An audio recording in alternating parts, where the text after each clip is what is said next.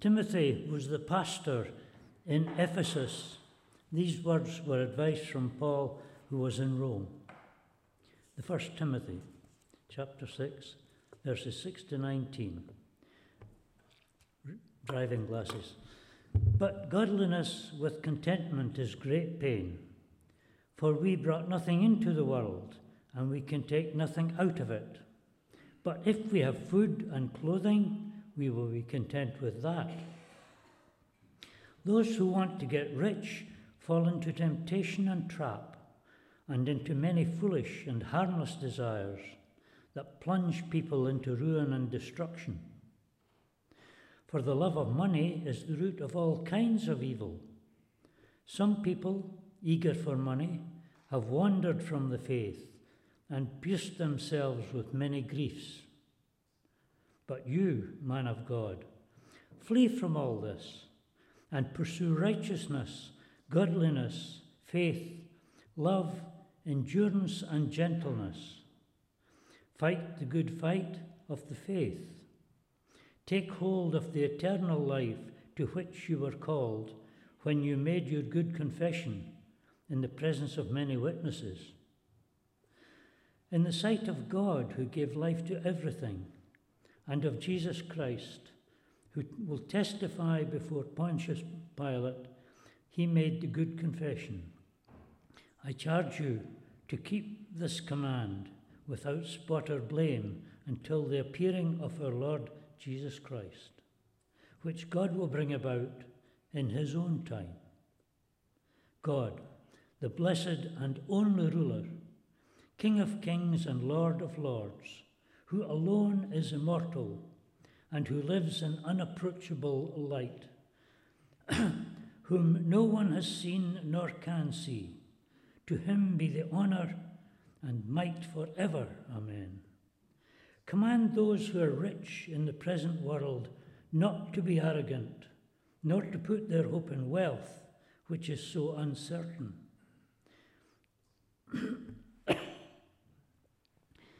but to put their hope in God, who richly provides us with everything for our enjoyment. Command them to do good, to be rich in good deeds, and to be generous and willing to share. In this way, they will lay up treasure for themselves as a firm foundation for the coming age, so that they may take hold of the life that is truly life. When I had to join the army after school, we were all uh, forced to do that. It was part of the, the political system at that stage. I was in the anti aircraft artillery regiment, and the slogan of our regiment was the following. This is also uh, the badge that we wore. Alta pete, it's a Latin word or Latin words for saying aim high. If you look at the the cannons, of course, that we used, we aimed high. We aimed at aircrafts. When we become Christians, we also have some slogans that we use. We make a confession. It's almost like a fight, a contest with something very, very strong. Paul says that Timothy signed up to the journey, to the contest of faith. This contest, this Olympic Games. He signed up, he says, with a good confession. Just as the Lord Jesus Christ made a good confession before Pontius Pilate. What was that? It basically means that we take a stand for God. We take a stand for something much bigger and greater than ourselves. When we sign up to the Lord's army or to the contest of the Lord, we make a specific confession in our lives. We say, we aim high. Jesus is Lord of our lives. Listen, Paul says in this specific chapter that our focus and our orientation, our direction changes. Our loyalty is to the coming King. Fight the good fight of faith, he says. Take hold of the eternal life to which you were called when you made your good confession in the presence of many witnesses. In the sight of God, who gives life to everything, and of Christ Jesus, who, while testifying before Pontius Pilate, made the good confession I charge you to keep this command without spot or blame until the appearing of our Lord Jesus Christ, which God will bring about in His own time. I don't think we realize how radical these words of Paul was during the time of the Roman Empire. There was only one Caesar, only one Lord. And when he appeared, everybody had to bow down before him. Anyone writing this, Tom Wright says, and anyone reading this at the time during the first century within the Roman world wouldn't know just how subversive these words were. And it isn't just a hint when he refers to the appearing of the Lord Jesus Christ, the ultimate Caesar. Paul rubs it in. He says it line after line after line. There's only one that will appear. And that's the Lord Jesus Christ.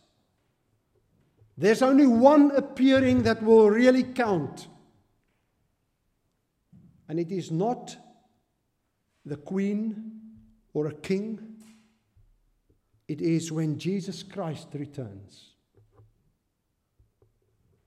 God, he says, the blessed and only ruler the King of Kings, the Lord of Lords, who alone is immortal and who lives in an unapproachable light, whom no one has seen or can see. To him be honor, not and glory, and might. He's the powerful, the all powerful. He will appear.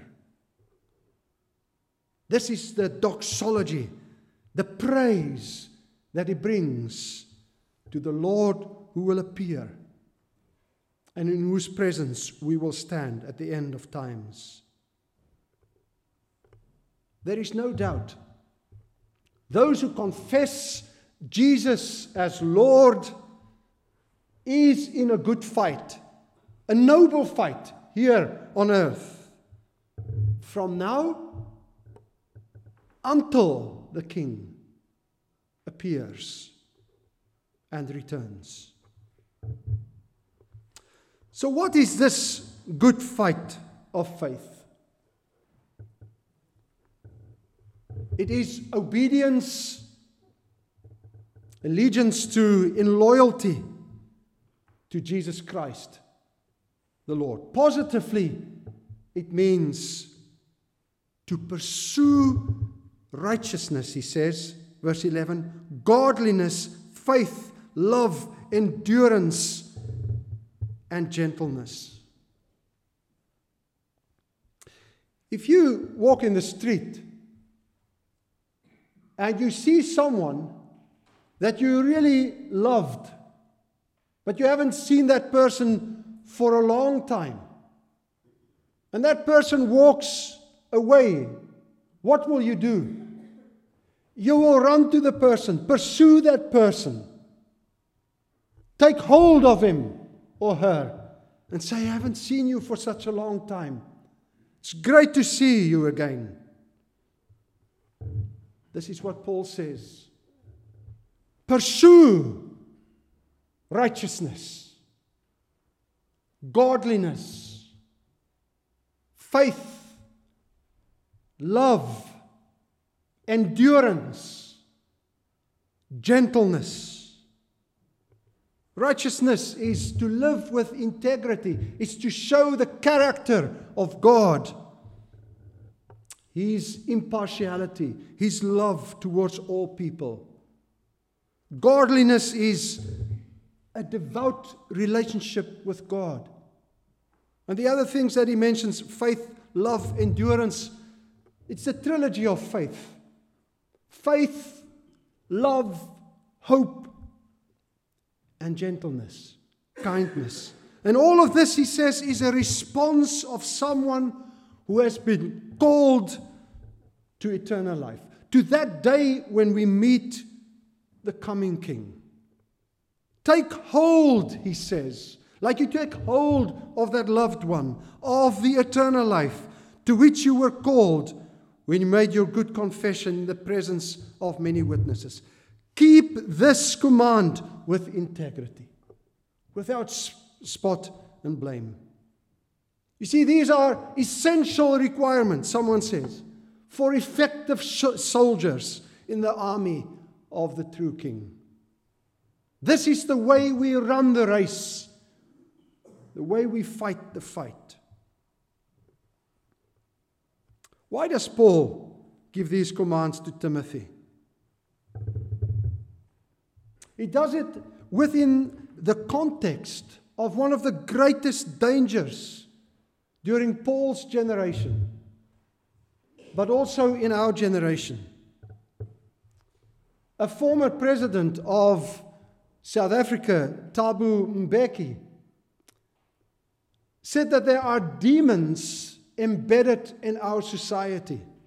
And then he writes the following Every day and during every hour of our time, beyond sleep, the demons embedded in our society that stalk us at every minute seem always to beckon each one of us towards a realizable dream and nightmare. With every passing second, they advise with rhythmic and hypnotic regularity get rich, get rich, get rich. And thus it has become about that many of us accept that our common natural instinct to escape from poverty is but the other side of the same coin, on whose reverse side is written the words, at all costs. Get rich. Get rich. The context of wealth and the desire for wealth is the background for this urgent call that Paul has upon Timothy. He wants him to pursue what God wants not what the world wants, to have the right orientation and lifestyle. He speaks to people, on the one hand, who are at the beginning of their lives, young people, desiring to get rich, and those who maybe at the end of their lives reach that goal, or maybe quite early in their life. I didn't put this picture on because I'm scared even to look at a picture like this, which I'm not showing you. And it is of snakes. I can't stand a snake. And let me say, it is no joke if you throw a rubber snake on me. I have a phobia. Even when I open a book and there's a picture of a snake, I yell. I'm so scared of snakes since childhood because I was confronted with very poisonous snakes very early in my life. What does Paul say? That one thing that you have a phobia for, that one thing in your life that you're so scared of that you would run away from, it must be like this when it comes to money. You man of God, flee from this desire to get rich. Flee from it. Because slowly you're sucked in and drowned by that desire. Those who want to get rich, he says, fall into temptation and a trap and into many foolish and harmful desires that plunge them into ruin and destruction. It's like a, like a whole stage thing that, that happens. You see it, you desire it, you want it, you fall into the trap, and you're drowned. Donald Guthrie says the desire for wealth is a monster which plunges its victim into an ocean of complete destruction and irretrievable loss. What is the destructive potential of the desire for wealth or wealth itself? What's the potential of it? First of all, it has the potential to distort our priorities. Listen to what chapter 6, verse 17 says Command those who are rich in this present world not to be arrogant, nor to put their hope in wealth, which is so uncertain.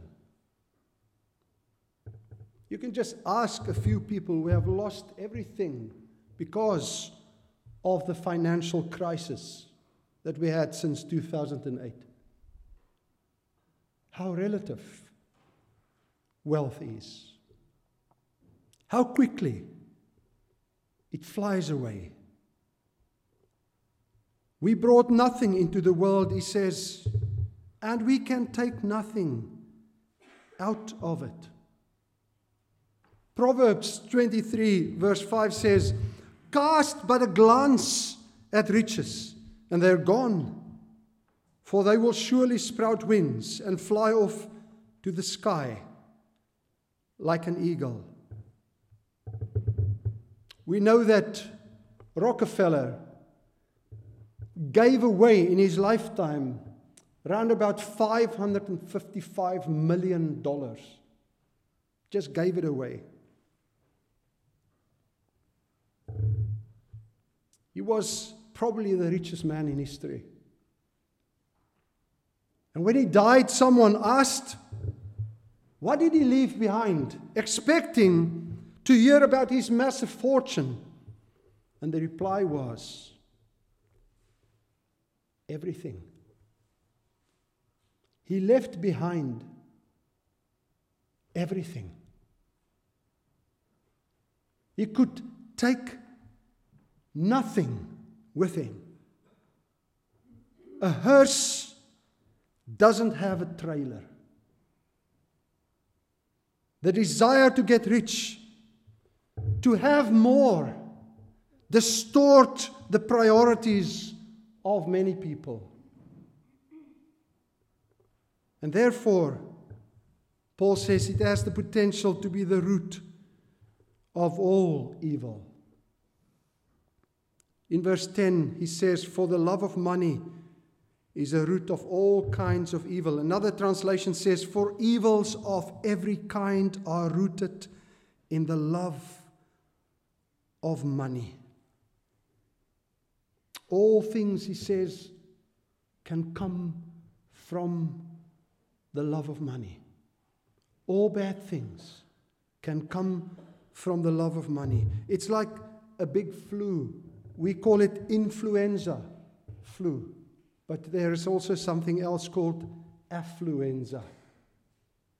And in, in, the, in, in the dictionaries, they say it is the unhealthy and unwelcome psychological and social effects of affluence, regarded especially as a widespread societal problem, such as feelings of guilt, lack of motivation, and social isolation experienced by wealthy people, or extreme materialism and consumerism associated with the pursuit of wealth and success, and resulting in a life of chronic dissatisfaction, debt, overwork, stress, and impaired relationships. What would you do if the following thing happens to you? Look at, look at this.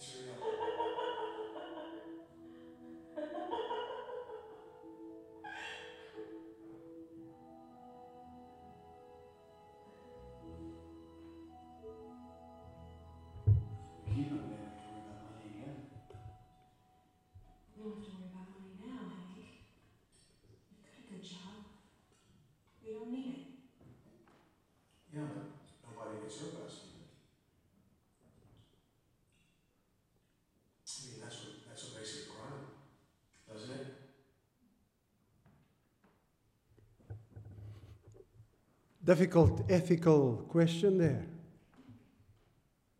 Can be the root of all kinds of evil. George Soros said, unsure of what they stand for, people increasingly rely on money as the measure of value. What is more expensive is considered better. People deserve respect and admiration because they are rich. What used to be a medium of exchange has taken the place of fundamental values. The cult of success has replaced a belief in principles. Society has lost its anchor. Well known um, missiologist, man focusing on mission in the world, Roland Allen, wrote Because money takes so prominent a place, our age may one day be known as the age of financial Christianity. Just as we look upon that earlier age as the age of military Christianity. The time is not yet full. We have yet to learn the consequences of our use of money. We see it in our society. How money is the driving power for many, many hardships in the world. But thirdly, it has the potential to destroy our relationship with God. He says in chapter 1, verse 10 Some people eager for money have wandered from the faith and pierced themselves with many griefs. When they look back, they torture themselves for their lack of judgment and wisdom. Bernard of Clairvaux in the 11th century said, Theirs is an endless road, a hopeless maze, who seek for goods before they seek for God. Jesus said that rich people find it very, very hard to follow him. The rich young man turned away from Jesus when Jesus said, Sell everything and come and follow me, to test his priorities. Jesus tells us a story of the rich fool who placed his trust in stored harvests instead of God. The story of the rich man and Lazarus, all making the same point you can be rich. But if you've lost connection with God, it means nothing. Affluence has the potential to make people independent, to love gold instead of God. Dietrich Bonhoeffer wrote, The heart clings to collected treasure. Stored up possessions get between me and God. Where my treasure is, there is my trust, my security, my comfort, my God. Treasure means idolatry. But then he asks this question Where's the boundary between the goods I'm supposed to use and the treasure I am sup- not supposed to have? Then he answers What your heart clings to is your treasure. It can be a very modest one. Everything depends on your heart, on you. If I continue to ask, how can I recognize what my heart clings to? Again, there is a clear and simple answer, he says. Everything which keeps you from loving God above all things, everything which, which gets between you and your obedience to Jesus, is the treasure to which your heart clings. That thing that you trust in the last instance. That's your God. Jaap Zijlstra, a Dutch minister and poet, wrote a beautiful poem based on Psalm 23.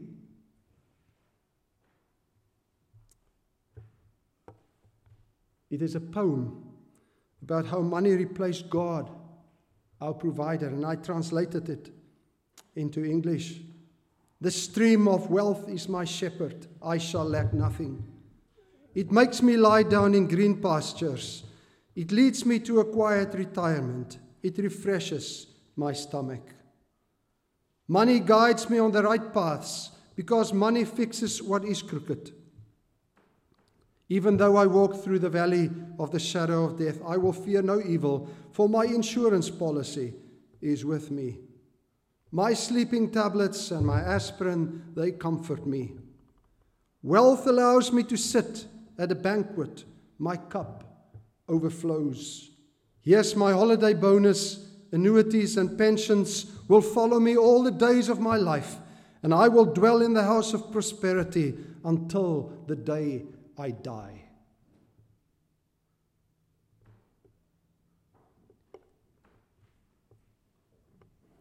What's the solution? What does a godly life, an athlete in God's team, a soldier in God's army look like? Paul says two things. It means total dependence upon God, and that is essentially what contentment is. He says, But godliness with contentment is a great gain. But if we have food and clothing, we will be content with that. Food, what we eat, clothing means shelter, not only clothes. If we have what we need, he says, not what we want, it is enough. Because try to understand that when everything else passes away, only God is left. And is that enough for you? Command, he says, those who are rich in this present world to put their hope in God, who richly provides us with everything for our enjoyment.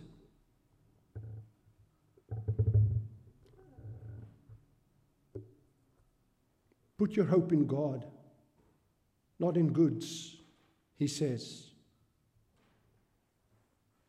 If you take verse 11, you divide it up in two, it's clearly between a horizontal and a vertical relationship with God. If you put your faith and hope in God, he says this is what godliness, faith, and endurance is. Even in the most difficult circumstances, you trust the Lord. The second thing he says if you are content with what God gives you, you share those blessings with the people who need it around you. He says, Command them to do good, to be rich in good deeds, and to be generous and willing to share. The first billionaire, John Davison Rockefeller, was already a millionaire at the age of 23. He became a billionaire by the age of 50. But at the age of 53, he was so sick, so unhealthy, that he lost all, the, all his hair. And an associate wrote, He could not sleep, would not smile, and nothing in life meant anything to him. His personal doctor predicted that he would die within a year. One morning he woke after he had a dream, realizing that he, can't, he cannot take anything with him, that it will not secure anything for the future for him. All money in the world will do him no good in heaven or hell.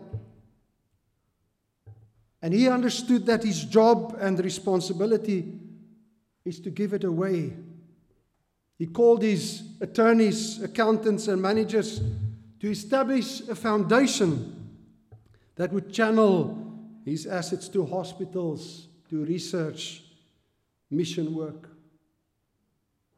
He spent the last 40 years of his life creating foundations that had a huge impact giving away more than 555 million, as I already mentioned.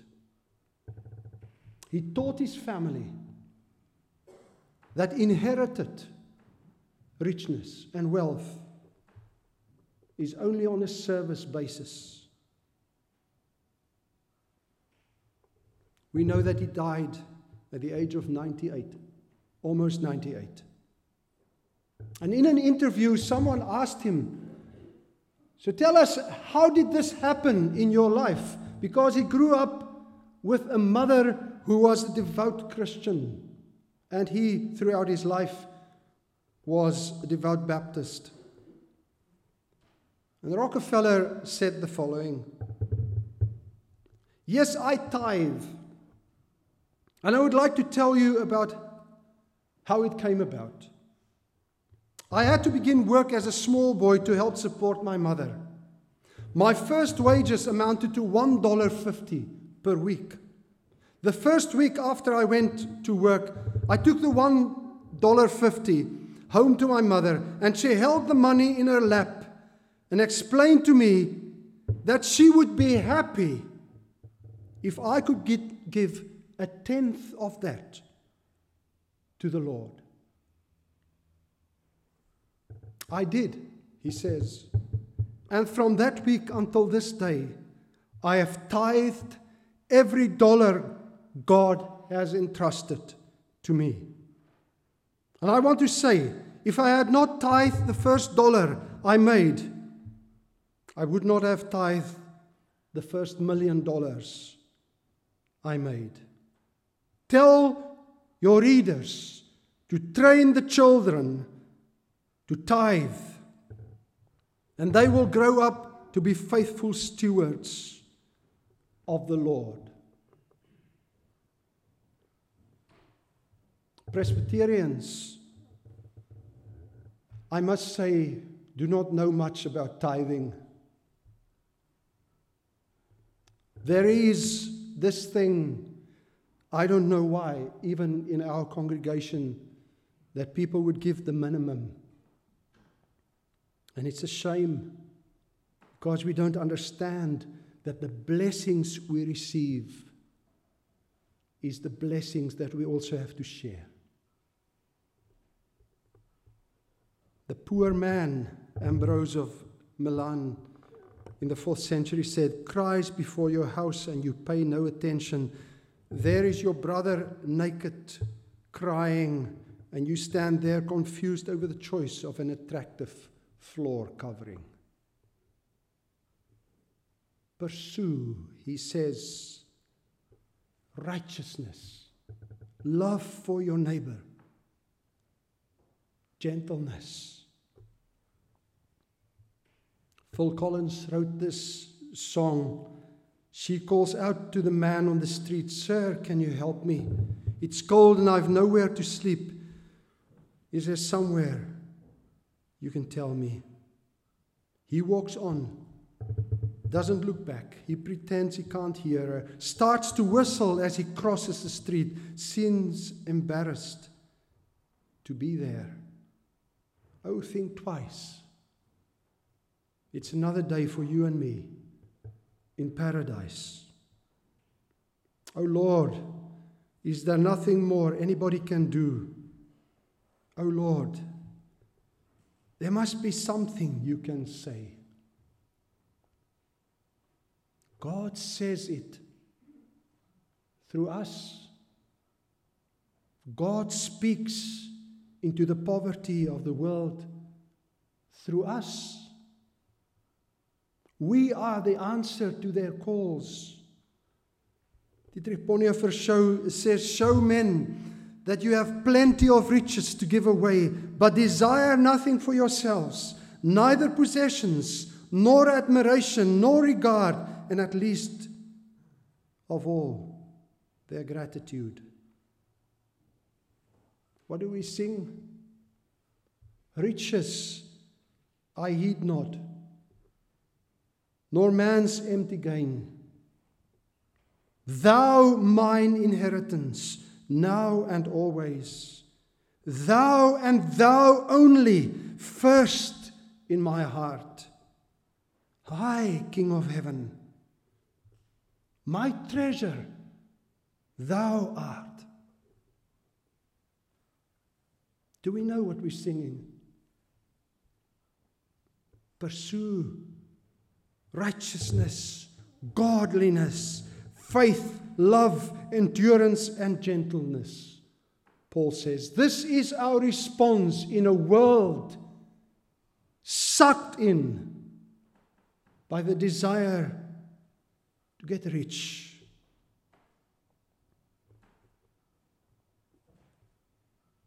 Always aim high.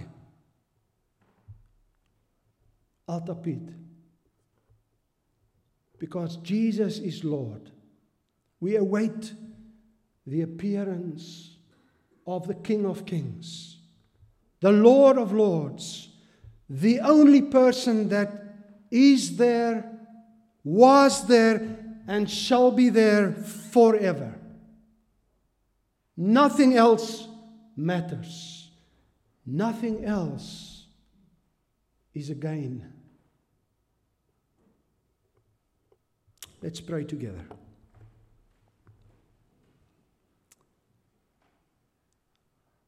Father, we pray that you would change our priorities if it's wrong.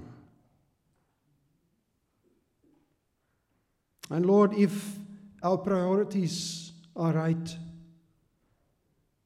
we pray that you would make us more faithful when we give, when we share, when we love. You are the only anchor,